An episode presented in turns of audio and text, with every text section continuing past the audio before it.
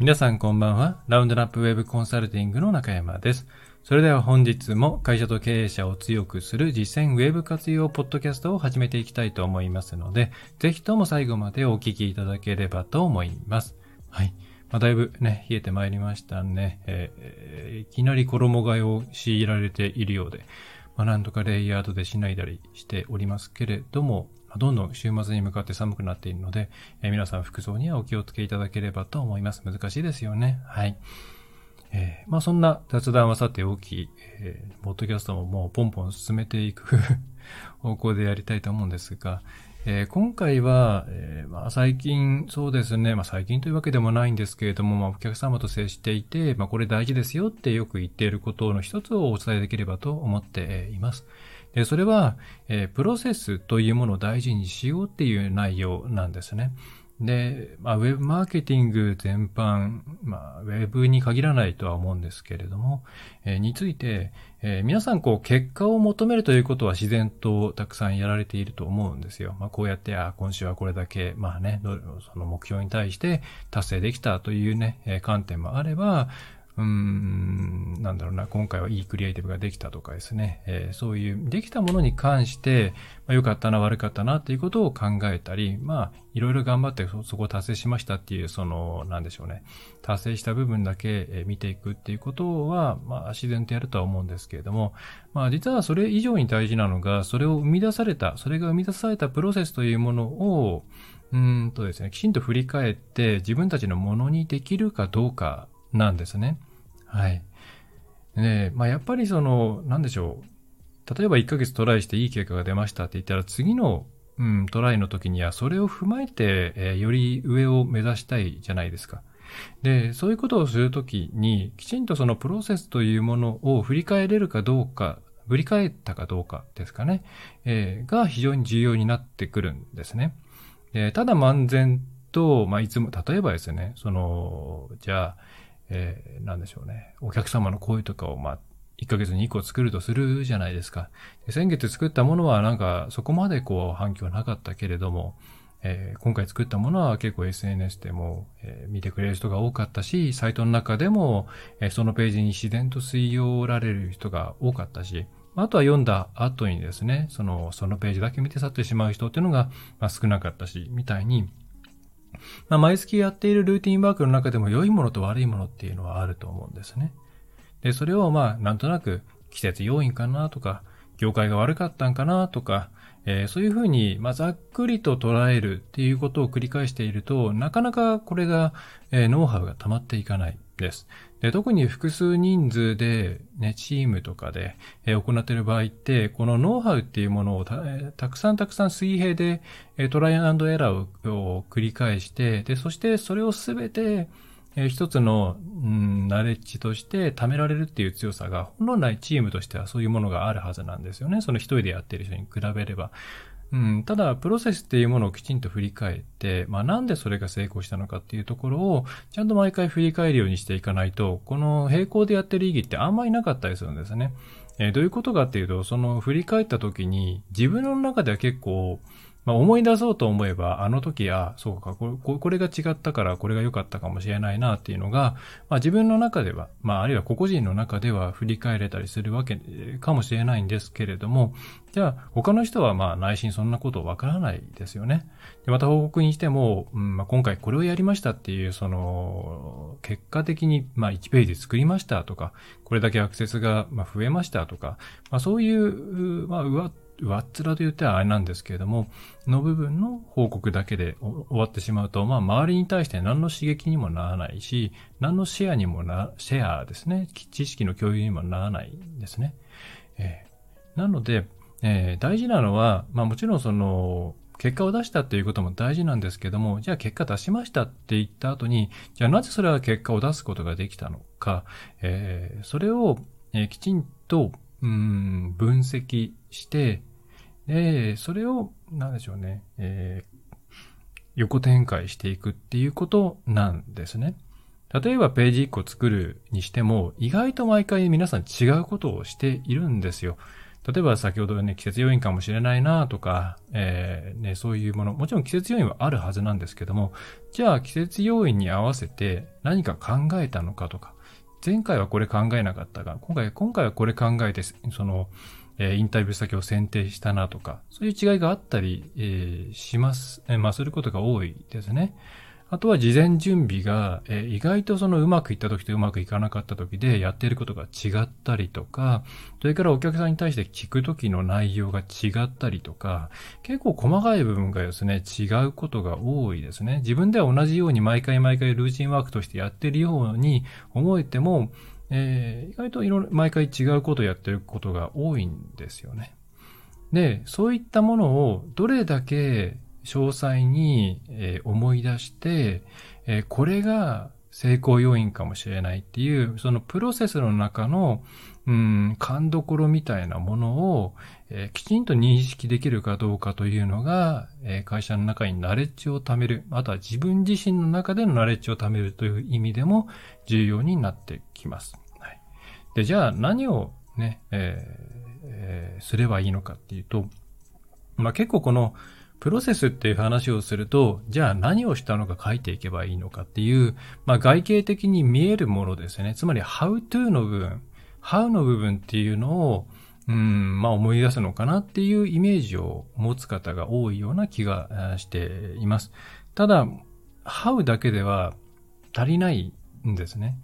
どういうことかっていうと、how ではなく、how だけではなく、なんでそれやったんだろうという、その後ろのホワイのところをきちんと思い出して、えー、なんでしょうね。うん、顕在化していくことが、すごく重要になります。これは、他の人へのシェアというところもありますけれども、割と自分自身の、うん、パフォーマンスアップに直結、直結してくる部分だなというふうに、うん、感じますね。えー、結構皆さんなんでそれしたの？まあそんな聞き方私しないですけども、これなんでこれこういう風にやったんですか？とか、前はなんでこういう風にしたんですかってこれ、まあ人によっては詰められているような感じになってしまうので、トーンとかは調整した方がいいですけれども、うん、自分自身に問いかけるとか、そういう時だったらまあ別にそんないいのかな。ええ。まあそういうふうな質問っていうのは私はまあ結構するんですけれども、まあなんでかっていうと、それをやった裏の理由のところに意外といろいろなナレッジが隠れて、ナレッジというかな、の自分の中での顕在化していない、うん、ノウハウみたいなものが隠れていることが多いからなんです。例えばそのアンケートを聞くときに、まあ前はアンケートの紙、えー、えー、っと、じゃないな。うん、まあこういう順番で聞いたけども、なんかこの時はこの順番で聞いたんだよねとか。それから、えー、っと、なんだろうな、そのアンケートもらった後にこういう行動をした。例えば、えー、書いてあることに対して、えー、突っ込んで再度、再度聞いてみたとか、あ聞くときにもどこに着目したのか、行動に着目したのか、その、まあ、まさに意思の部分に着目したのかとか、そういうところって、えー、まあ、意識してないところで自分いろいろチャレンジしたりするんですよ。自分っていうのはその皆さんがですね。で、それをちゃんと毎回毎回、まあ、なんで自分それやったんかなと。なんでここでそういうことをしたのかなっていうのを、えー、自分にまずは問いかけてみる。で、そうすると、あ、そういえば昔こういうコードを聞いたらこういうの返ってきたから、この時、えー、何聞こうかなって悩んだけれども、こういう質問したんだよな、とか。あるいは、えー、他、あの、なんとかさんがこういう風に言っていたから、それと絡めてこれを聞いてみたらどうかなって思ったんだとか、みたいに、あ、そういえば無意識にやっているけれども、えー、こういうことを考えながらやって結果、えー、こういう行動をとったんだな、みたいな、うん、その裏の行動原理みたいなものがそこから見えてくることが、えー、多いです。はい。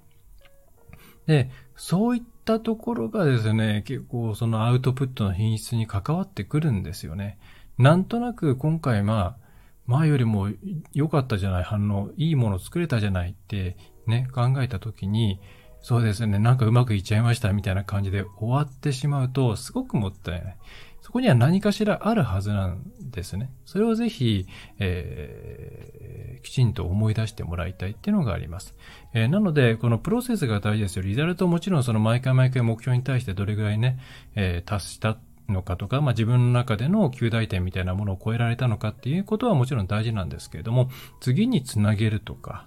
え、それから周りにシェアするかとか、え、そういうことを考えると、え、その後ろにあるホワイ、自分はなぜそんなことをしたのかというところまで掘り下げていかないと、まあ、なかなかですね、これ伝わらないんですよね。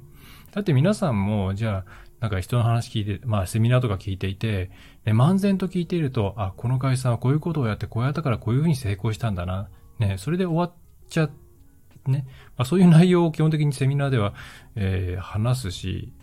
えっ、ー、と、成功事例なんかでもこれをやってこうなったからこうなりましたっていう、まあ、ハウですよね。の部分が基本的に語られる、語られるわけなんですけども、ね、いざじゃあ自分がそれをね、うん、自分たちの仕事に役立てようと思った時に、あれでも全然、自分たちの場合どうしたらいいんだろうなっていうふうに思ったりしませんか？